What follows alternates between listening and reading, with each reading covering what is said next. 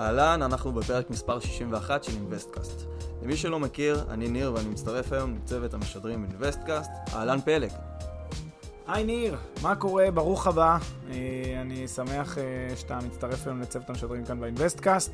אה, אנחנו גדלים ומתפתחים, וגם הפודקאסט הזה גדל ומתפתח, ואחד הדברים שאנחנו עושים, אנחנו מגוונים אותו טיפה, מחדשים אותו טיפה, מרעננים אותו, יש הרבה הפתעות שמחכות. ואחת ההפתעות זה גם שניר מצטרף אלינו בעצם לצוות המשדרים, אז ברוך הבא ניר, ו...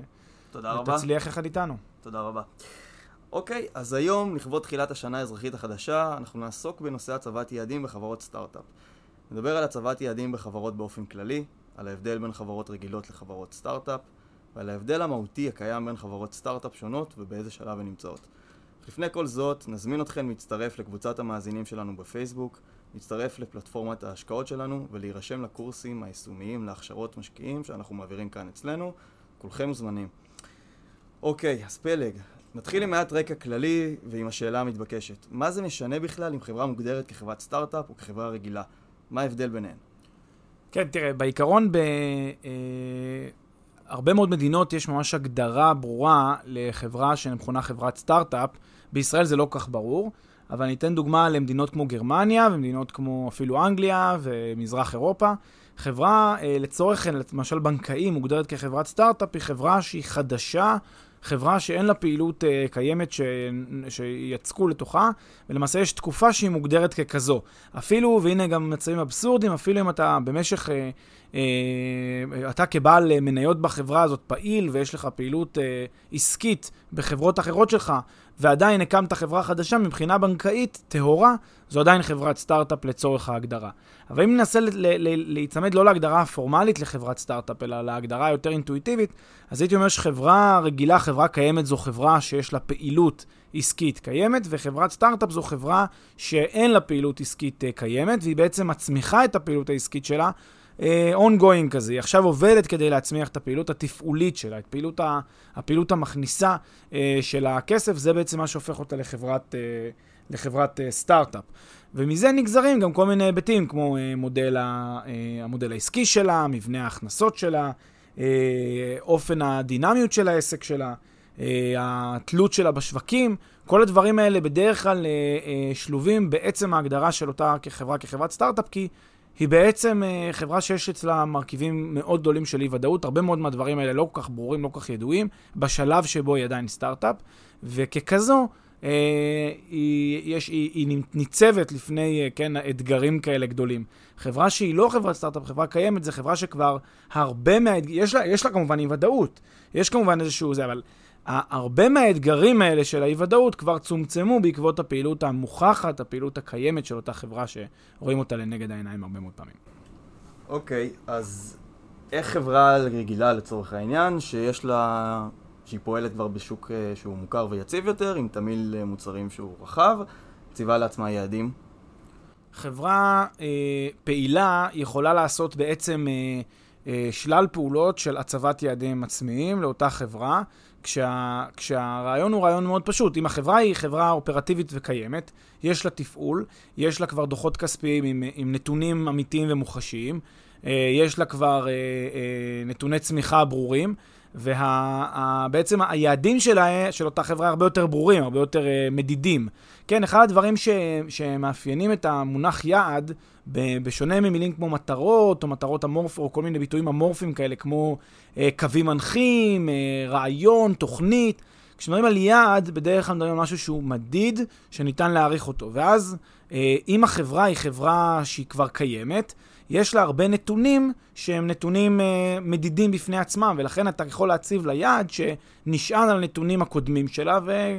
וגוזר למה הלאה. למשל, יש לך, אה, לא יודע מה, חצי מיליון אה, אה, הכנסות, אתה יכול לקבוע שנה הבאה אני קופץ למיליון הכנסות.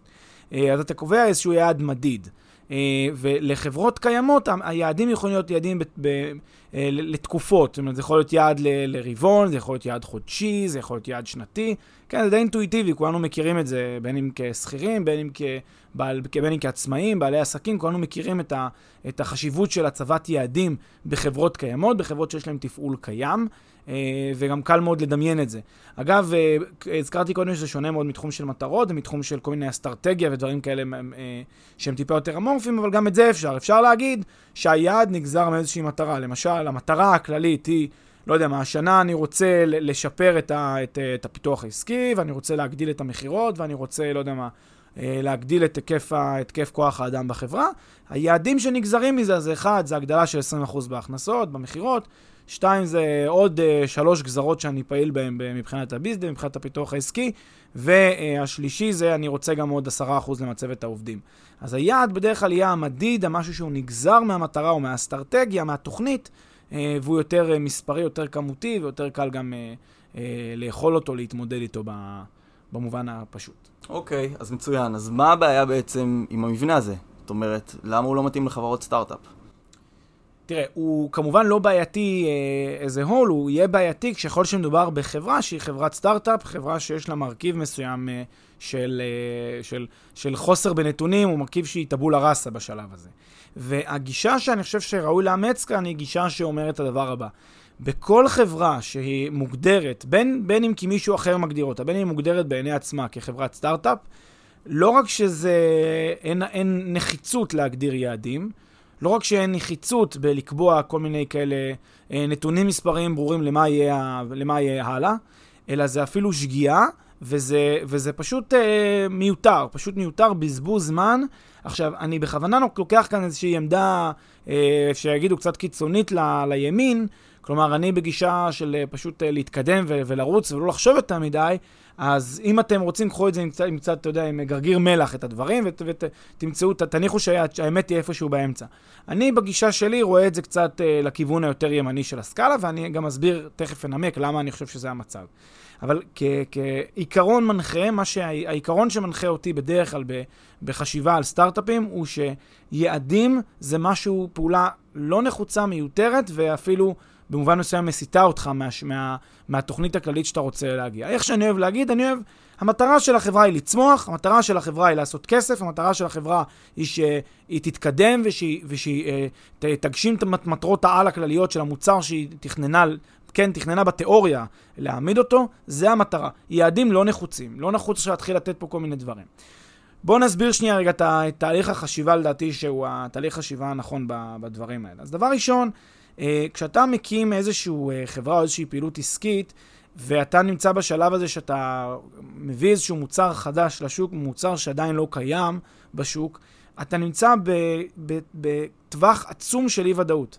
עכשיו, זה לא סתם טווח של אי-ודאות ברמה, אתה יודע, שקל להגיד אותה, כן? אתה לא יודע מה יהיה, כמה יקנו, כמה לא יקנו. אחד, אתה לא יודע אם בכלל יש ביקוש למוצר, אם אפילו אחד יקנה. אפילו השאלה אם אחד יקנה היא שאלה... זאת אומרת, ה product market fit. זאת אומרת, האם בכלל המוצר שלי מתאים לשוק? האם המוצר שלי בכלל מתאים לשוק? האם השוק בכלל מעניין אותו המוצר שלי? Uh, יכול להיות שאני uh, מתכנן uh, למכור פה, uh, כן, ב- ביעדים 100 יחידות, ולא מכרתי אפילו י- יחידה אחת ביום הראשון. זאת אומרת, סתם תכננתי איזשהו יעד שאין לו שום חשיבות. Uh, ו- ואני לא יודע, כי אני, זה לא סתם אי-ודאות, כי זה אי-ודאות שיש לה כל כך הרבה משתנים, כל כך הרבה שאני אפילו לא יודע להגיד מה אני לא יודע. בשלב שבו אני יוצא לדרך, ביום הראשון שלי בתהליך, אני אפילו לא יודע מה, מה, מה הדברים שאני, מה האתגרים שמחכים לי. כי, אתן לך דוגמה, אתה יכול לצאת לדרך עם איזשהו סטארט-אפ, לא יודע מה, משהו שמגרד לך את הגב, אתה מניח, אני, אני, רוצה, אני רוצה את המין מקל הזה שאני יכול דרכו לגרד את הגב, ואני אמכור את הדבר הזה. יכול להיות שאתה תגיע לשוק, ואתה לא תצליח למכור. עכשיו, זה יכול להיות שאתה לא תצליח למכור בגלל שאין שיווק למוצר, יכול להיות שאנשים לא מבינים את הצורך של המוצר, יכול להיות שיש מוצרים מתחרים יותר טובים. יש כל כך הרבה דברים שהם נמצאים במרחב של אי-ודאות, שמה יעזור לך יעד פה עכשיו? חמש יחידות, עשר יחידות, מאה יחידות. אין לזה שום חשיבות בשלב הזה, שזה עדיין סטארט-אפ כזה כללי, אמורפי. אז עצם, ה... והבעיה היא שוב שאתה לא יודע אפילו מה אתה לא יודע. אתה אפילו לא יודע איזה, איזה אילוצים אני צריך להתגבר עליהם. כי אם היית יודע אפילו אילוץ מסוים, אז היית אומר, טוב, אז אני לא אקבע יעד מכירות, אני קודם כל אקבע יעד של לצרף, לא יודע מה, 100 אנשים לעמוד העסקי. אבל אתה לא יודע אפילו אם זה יעד רלוונטי מהאנשים לעמוד העסקי, כי יכול להיות שיהיה לך אפס אנשים בעמוד העסקי, ויכול להיות שיהיה לך אלפיים אנשים בעמוד העסקי. אתה אפילו לא יודע את השאלה הזאת לענות עליה, כי קשה לך מאוד להעריך. עכשיו, אה, וקשה לך גם לדעת, זאת אומרת, מה, שוב, מה, מה, מה, מה, מה נדרש כדי להעריך. לכן באיזשהו מובן אני חושב שהבסיס בעצם לקביעת uh, היעד הוא uh, כמעט לא סביר בחברות uh, סטארט-אפ מהסוג הזה, ולכן הגישה שאני חושב עליה היא גישה בעצם הפוכה. היא גישה שאומרת, שמע, בוא לא תגדיר, בוא צא לדרך בלי הרבה uh, מחשבה ובלי הרבה uh, uh, תחכום של uh, לנסות, אתה יודע, לאסוף נתונים ו- ו- ומחקרים ארוכים. צא לדרך. ותוך כדי תנועה תוכל להציב לעצמך אה, יעדים אחרי שכבר אתה עסק תפעולי. כלומר, אחרי שתצליח להוכיח איזשהו בסיס מסוים, תציב את היעדים אה, שנגזרים מה, מה, מהמציאות בשטח. ואז תוכל להחליט האם אתה משפר או לא משפר. אבל עוד לפני שעשית את המהלך הבסיסי הזה, אני חושב שמיותר קצת לדבר על, אה, על, על, על איזושהי אה, הגדרת יעדים. עכשיו, יש עוד דבר שאני רוצה להתייחס אליו בנושא של אה חברות סטארט-אפ, בהקשר היותר רחב שקשור גם להגדרת יעדים, והיא שהרבה מאוד פעמים חברת סטארט-אפ כששוב, בגלל שאנחנו נמצאים בממד של אי-ודאות בהתחלה, חברת הסטארט-אפ מתחילה עם, עם מוצר אחד לנגד העיניים, והיא מגיעה למוצר אחר לגמרי לנגד העיניים, ואחר כך היא מחליפה אותו שוב.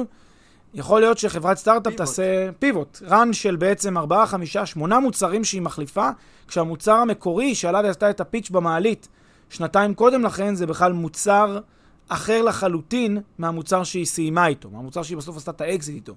ולא חסרים המקרים האלה, יש הרבה חברות שתקראו עליהן, גם חברות גדולות, שעשו אה, גיוסים ועשו מכירות ב... במיליונים ובמיליארדים. אתם תראו שהרבה מאוד פעמים מה שקרה היה מוצר א', ועברו למוצר ב', ג' או ד'. ואז באיזשהו מובן, הנה, בוא נניח שאנחנו אותם עובדים בחברה, אותם, אותם פאונדרים של החברה הזאת, ארבע שנים קודם. ישבנו וקבענו יעדים. זה בכלל שינה למישהו? זה בכלל אכפת למישהו היעד שקבענו? זה מגוחך. במובן הזה, אין בכלל טעם אה, אה, להגדיר משהו, כשאתה נמצא בכל כך הרבה אי-ודאות, אין בכלל טעם אה, להגדיר. אה, ותכף, כשאני גם תכף אגע יותר בעומק של הטענה, וגם אני אסביר איך אני באמת חושב שנכון אה, לעשות את התהליך הזה, ואיך בכל זאת לתת כל מיני, אתה יודע, איזשהו סנס בתוך כל ה-senseless אה, activity, כן? להכניס היגיון בתוך הדבר הזה, אנחנו נבין גם יותר לעומק את הנקודה הזאת. אוקיי, okay, אז לפי הגישה הזו אתה למעשה בעצם טוען שאותה חברה תפעל ללא יעדים ביום-יום. אז לצורך העניין, אם יגיע, לי עכשיו, יגיע אליך עכשיו יזם של חברת סטארט-אפ שנמצאת באמת ב-early stage, בשלבים הראשונים שלה, אה, ויגיד שעצם העובדה שאין לו תוכנית עבודה מסודרת, אין לו KPIs מסודרים, אין לו, אין לו בעצם אינדיקטורים ליום-יום או לרבעון או לאותה שנה, זה בעצם עשוי לבזבז לו את הזמן, גם שלו וגם של העובדים. והם לא ידעו מה, מה היעדים שלהם. אה, או, או מה הבורד אה, ידרוש, ידרוש ויצפה באותה תקופה. כלומר, אותו יזם מגיע ואומר לי, אה, אני, לי, בגלל שאין לי הגדרת יעדים, אז העובדים לא יודעים מה הם צריכים לעשות. בדיוק. כלומר, אתה אומר, בעצם בגלל שאין לנו את אמות המידה, אז, אז, אז, כולם ילכו לאיבוד ויהיה כאוס כזה, כמו גישה כזה שאנשים רצים בכוכב. אתה מכיר את זה שבטירונות, בצבא, יש את הימים האלה שכולם בשוק מוחלט, ואז המפקד צועק איזושהי אה, משימה שצריך לעשות אותה, וכל אחד מפרש את המשימה הזאת אחרת, הוא גם קצת בכוונה עושה את זה, כן. ואז כולם רצים בכוכב, אחד רץ לשירותים, אחד רץ למעל, אחד, כל אחד רץ למקום אחר, אף אחד לא מבין מה צריך לעשות. אז אתה אומר, תשמע, ברגע שאין הגדרת יעדים ברורה, אה, אנחנו עשויים להימצא במצב שבו אפילו לא יודעים אה, מה צריך לעשות. וזה נכון, אבל לא מדויק. קודם כל, אה, כאן אני חושב צריכה להיות אה, בסוף איזושהי... אה, אה, יש גם, אתה יודע, לחברה קטנה, לחברת סטארט-אפ יש לה חיסרון, יש לה גם יתרון. היתרון של חברת סטארט-אפ זה שהיא חברה קטנה. אה, אין פה אה, מיליוני אנשים שצריך לעשות קואורדינציה ביניהם, אין פה מיליוני אנשים שצריך לתאם ביניהם. אז אם אנשים לא מבינים מה הם צריכים לעשות, אז בסדר, זה כולה להרים טלפון או לשבת פגישה עם השני או שניים וחצי עובדים שיש בחברה ולהחליט. זה לא, זה שונה המצב מחברה שיש לה 50 עובדים, שעכשיו כשאין תוכניות מסודרות אז אף אחד לא יודע מה הוא עושה, וקשה גם להעביר את המסר בצורה היררכית כזאת וברורה. אז זה דבר ראשון, מספר העובדים המצומצם מקטין את מימד אי-הוודאות ומימד חוסר ההבנה של אנשים, אה, ולכן אה, יעדים הם לא דבר אה, נחוץ במובן הזה. שתיים, גם בוא נניח שיעדים זה איזשהו באמת אלמנט שיכול לקשור את האנשים ולהגיד להם בדיוק מה לעשות. אבל שוב, אם אנחנו קובעים את היעד, ואז אנשים יודעים מה לעשות, אבל א', איך אני יודע איזה יעד לקבוע? חוזר לאותה בעיה שאמרנו קודם. ב', אולי היעד הזה לא טוב, אולי הוא לא יקדם אותנו לשום מקום. ג', אה, אה, אולי היעד הזה לא, לא, לא רלוונטי, לא תואם לפעילות של החברה, לאן שאנחנו רוצים להגיע. ד', אולי נעשה 14 פיבוטים בדרך, ונגיע לדברים אחרים. זאת אומרת, אז אוקיי, אז קבענו יעדים, סתם בשביל שאנשים ידעו מה הם עושים. אתה יודע, אחד הדברים ש, שלפעמים צריך, זה, איך שאני לפחות רואה את זה, אז, אז לפעמים אנשים צריכים גם לחשוב, להגדיל טיפה את הראש, להבין את הצרכים, להבין את העומק, ואז ל, ל, לפתח את זה, לפתח יחד את ה... את ה... להבנות יחד את התהליך. זה לאו דווקא... זאת אומרת, לא להיות תלויים באיזשהו דפוס מסוים שקבענו אי שם בתחילת השנה לפני כמה חודשים. לגמרי. החשיבה צריכה להיות באיזשהו מובן הפוכה בחברות מהסוג הזה, בחברות סטארט-אפ. דווקא יש מאוד מקום ל, ל, ל, לאנשים ש, שבצוות המצומצם הזה והמובחר, שהוא הפאונדרים המייסדים, בין אם זה שכירים ובין אם זה הפאונדרים השותפים, שמייסדים איזשהו מוצר, יש את המקום הזה שבו, שבו הם גם יכולים לעצב את זה, כמו פלסטלינה כזה, ואז באיזשהו מובן, אוקיי, אז לא קבענו יעדים, so what? אז ת, תבינו, תפעילו שיקול דעת ות, ותלכו עם, ות, ותבנו יחד את המוצר הזה. כי גם, כי גם באמת אין עדיין מוצר בשלב הזה. עכשיו, זה גם נקודה חשובה. אתה יודע, הרבה פעמים אומרים פיבוט. פיבוט זה, זה, זה, זה לדעתי מונח שהוא שגוי מעצם ההגדרה שלו. כלומר, אה, מה זה פיבוט? פיבוט בסוף זה כמו, זה ציר, אתה בעצם שובר... הגעת לכשל. הגעת ל... לכשל עם ורטיקל מסוים, עם מוצר מסוים, ואתה צריך עושה... לשבור. ואתה שובר. אתה בעצם, ההנחה של פיבוט זה שיצאת לדרך לכיוון מסוים ברור ומוגדר, לא השגת אותו, ואתה עכשיו סוטה ימינה, או סוטה שמאלה, לא משנה. למה זה שגוי? כי כשמלכתחילה אתה מניח קודם כל אני יוצא לדרך ולא קובע לי יעד. אתה לא יודע את היעד בכלל. נכון, אתה אומר, מה אכפת לי מה יהיה היעד? מה אכפת לי? אני, אני, אני בטוח שכשפיתחו את פייסבוק ופיתחו את גוגל, לא ידעו, אני לא חושב שכשפיתחו את פייסבוק חשבו עליה בתור אה, אפליקציה או אתר פרסום הגדול בעולם. אני בכלל לא חושב שהם הגדירו את עצמם ככה, אני חושב שהם חשבו עליו כ... באמת איזשהו קומיוניטי, uh, משהו כזה ש... מעונות בהרווארד. מעונות בהרווארד. זאת אומרת, הם לא, לא היה אפילו את הפיבוט במובן הזה, לדעתי לפחות, לא היה פה פיבוט, או איך שאני הייתי תופס את זה, כי מלכתחילה אתה יוצא לדרך, אתה אומר בוא נתחיל ונזרום. עכשיו, אם נגיע לאיזושהי אה, נקודה שצריך לעשות שינוי, אז בסדר, אנחנו משנים מעט, מההתחלה, אבל מה, מהנקודה ההתחלתית שיצאנו איתה, אבל אנחנו לא עושים שינוי של האסטרטגיה, של התוכנית, של איזשהו יעד, כי מעולם לא היה כזה. כי מעולם לא תכננו, אנחנו תכננו להשיא את, ה, את הרווחים ולהצליח עם החברה הזאת להגיע לאיזשהו... אה, לאיזשהו שגשוג ואיזשהו פרוספריטי, כן? זה במובן המטאפירי, המטפ, המטאפיזי, מטאפורי, מטאפיזי. אז זה היה המהות של, ה, של, ה, של הביזנס הזה. יצאנו לדרך, לא, לא, לא ראינו, יש מקום יותר מהר להגיע אליו, עושים, עושים פנייה ימינה, מגיעים יותר מהר אליו, אחלה. אז באיזשהו מובן, ה, ה, אני חושב שלקרוא לדברים האלה כפיבוט, כאיזשהו, זה, זה בדיוק חוזר חזרה להנחה שיעדים הם דבר אה, נחוץ וחשוב. אה, ולדעתי זה לא ממש ככה המצב, אבל אני, אני אקח את זה אפילו עוד צעד אחד קדימה, ברשותך. ו, ואני חושב שזה גם מתכתב למה שאמרת קודם עם היזם, ש, ש, שאומר, העובדים, העובדים שלי לא ידעו מה לעשות, העובדים שלי לא ידעו... מה תגיד לו? מה, מה, כן, העובדים שלי לא ידעו מה לעשות. אז אני, איך שאני רואה את זה, זה טיפה יותר עמוק. אני חושב שהגישה צריכה להיות לא באמת שיש יעד אחד לחברה הזאת, או איזשהו אה, קו אחד שהיא צריכה לכוון אליו. אה, אתה יודע, יש הרבה מאוד יזמים שמהיום הראשון שהם, כשהם עושים בעצם יזמות, כשהם פאונדרים, הם בעצם מנהלים במקביל עשרה, 12, עשרה, 12 מיזמים כאלה במקביל. עכשיו, אני לא בעד הגישה הזאת, כי אז אתה מנסה לתפוס הכל, לא מצליח כלום, בהרבה מקרים, ואז אתה סתם כזה מפזר, אה, מפזר בצורה אה, אקטיבית את הסיכונים שלך על פני הרבה מאוד מיזמים, אבל אתה לא תצליח אולי עם אף אחד. אני בעד שבו תחת אה, אותו פירמה, אותו חברה שאתה מקים, אותה חברה אחת, יהיה לך מספר אפיקים שאתה יכול לנתב את הפעילות שלך ביניהם, ולבחור ביניהם ולברור ביניהם את אותן פעילויות שהן יותר טובות ותורמות לך ל core של ה business. ואז אתה בעצם יכול, תוך כדי תנועה, להבין מה deliver טוב יותר מאחר, ולעשות את ה shifting האלה, לעשות את המעברים האלה בין דברים.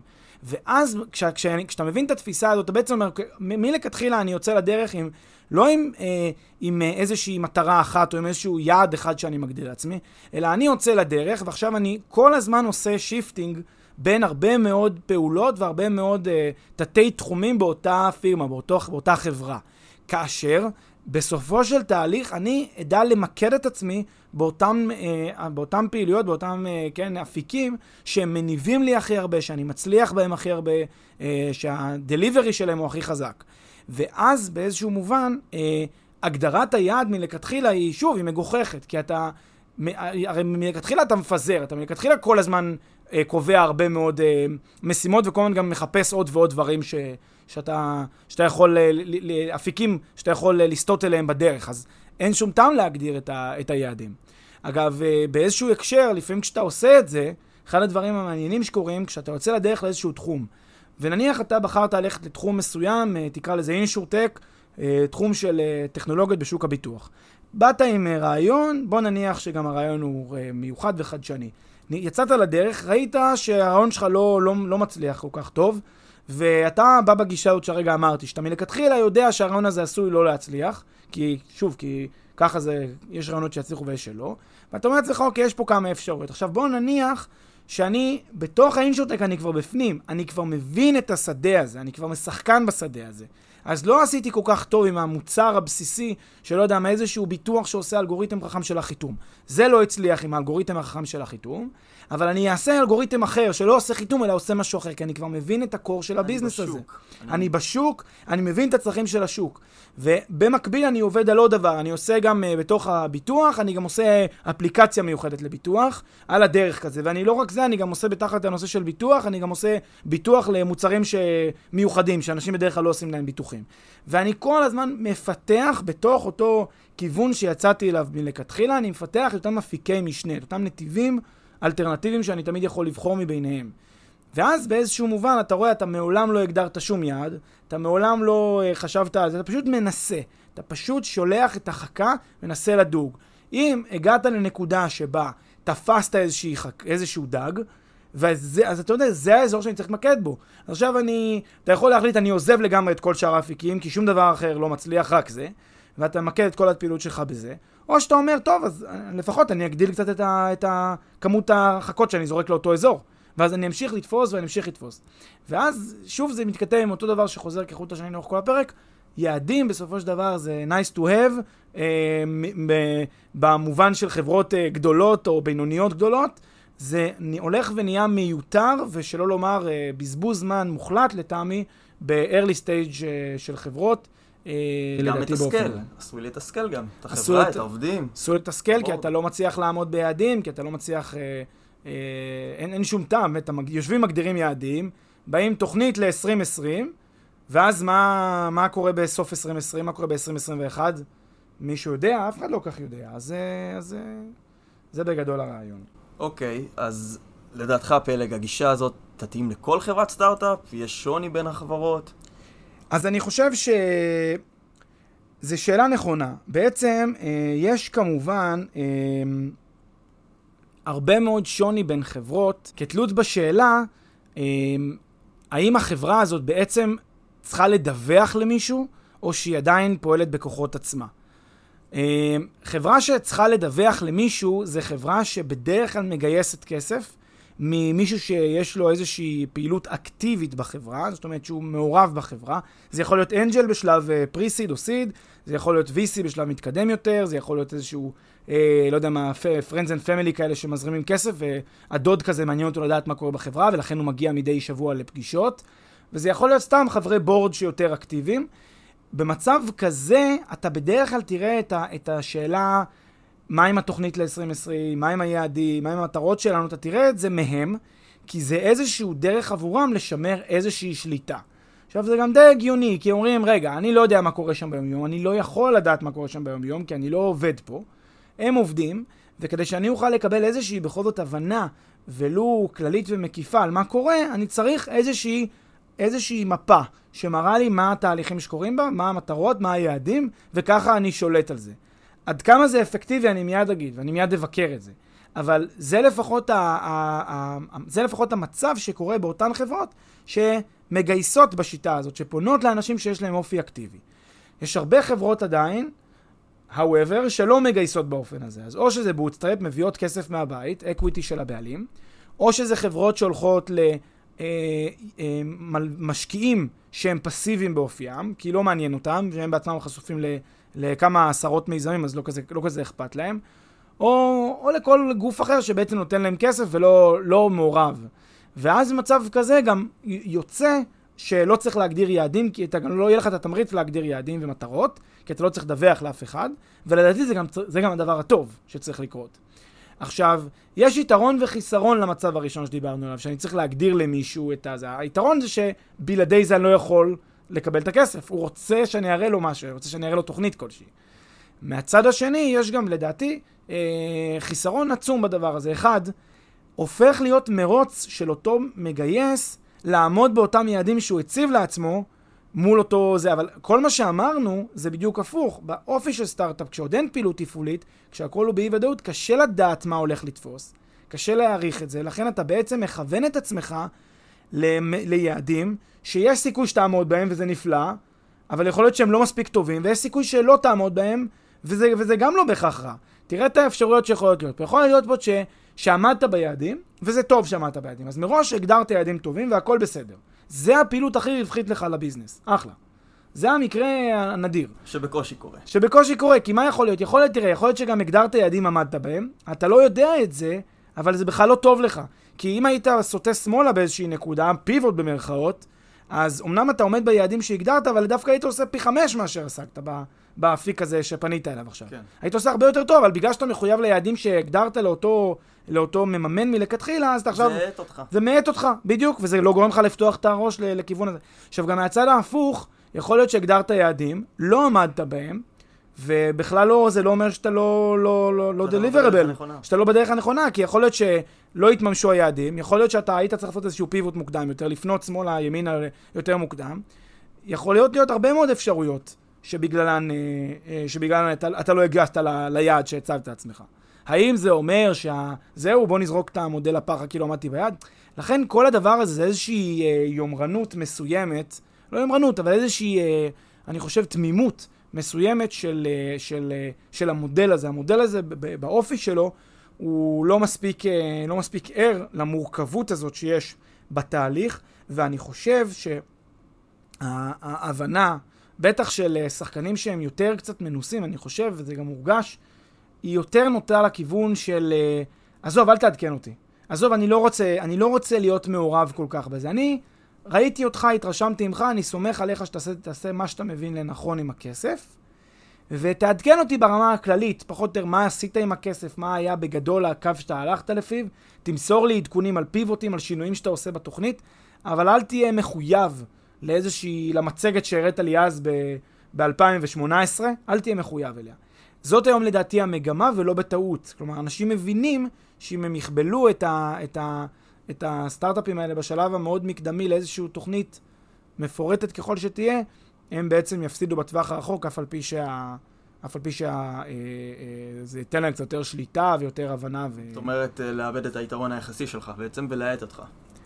אה, כן, זה לאבד את היתרון היחסי, אתה עוד לא יודע אותו שהוא היתרון היחסי, אתה פשוט... יתרון יחסי מבחינת הגודל. אתה, אתה פוגע ביכולת שלך להשתמש נכון במשאבים שלך באופן שמקסם את היתרון היחסי שלך. כלומר, אתה, אתה פוגע ביכולת שלך, אה, בכוחות עצמך לאתר את אותם דברים, את אותם אפיקים שכדאי לפנות אליהם כדי להגשים את, ה, את המטרות שהצבת לעצמך במובן הזה. אז זה ה... זה הקו הכללי. אני, אני בגישה, ותמיד זה מאפיין את, ה, את הפעילות אה, העסקית, לפחות שלי, איך שאני רואה את הדברים, לזרום. כלומר, לא, לא כל היום לשבת ולהנדס את, ה, את ה, כל מוצר עד הסוף, ולחשוב על כל דבר עד הסוף, ולא להיתקע על זה. אתה יכול לעשות את ה shifting ולשנות דברים במהירות, בכזאת מהירות, אף אחד לא מצפה ממך להיצמד לאיזשהו זה, אם, זה אם, אם אתה רוצה קצת איזשהו שינוי קטן. אף אחד לא מצפה ממך, ולכן כל עוד אתה תיתקע על איזשהם יעדים ומטרות שהגדרת לעצמך, ולא, אתה פשוט תפסיד, אתה תאבד את הגמישות שכל כך נחוצה לך כסטארט-אפ, וזה הדבר המרכזי שאני חושב שצריך לקחת מהפרק הזה. אוקיי, פלג, תודה רבה. תודה רבה, ניר.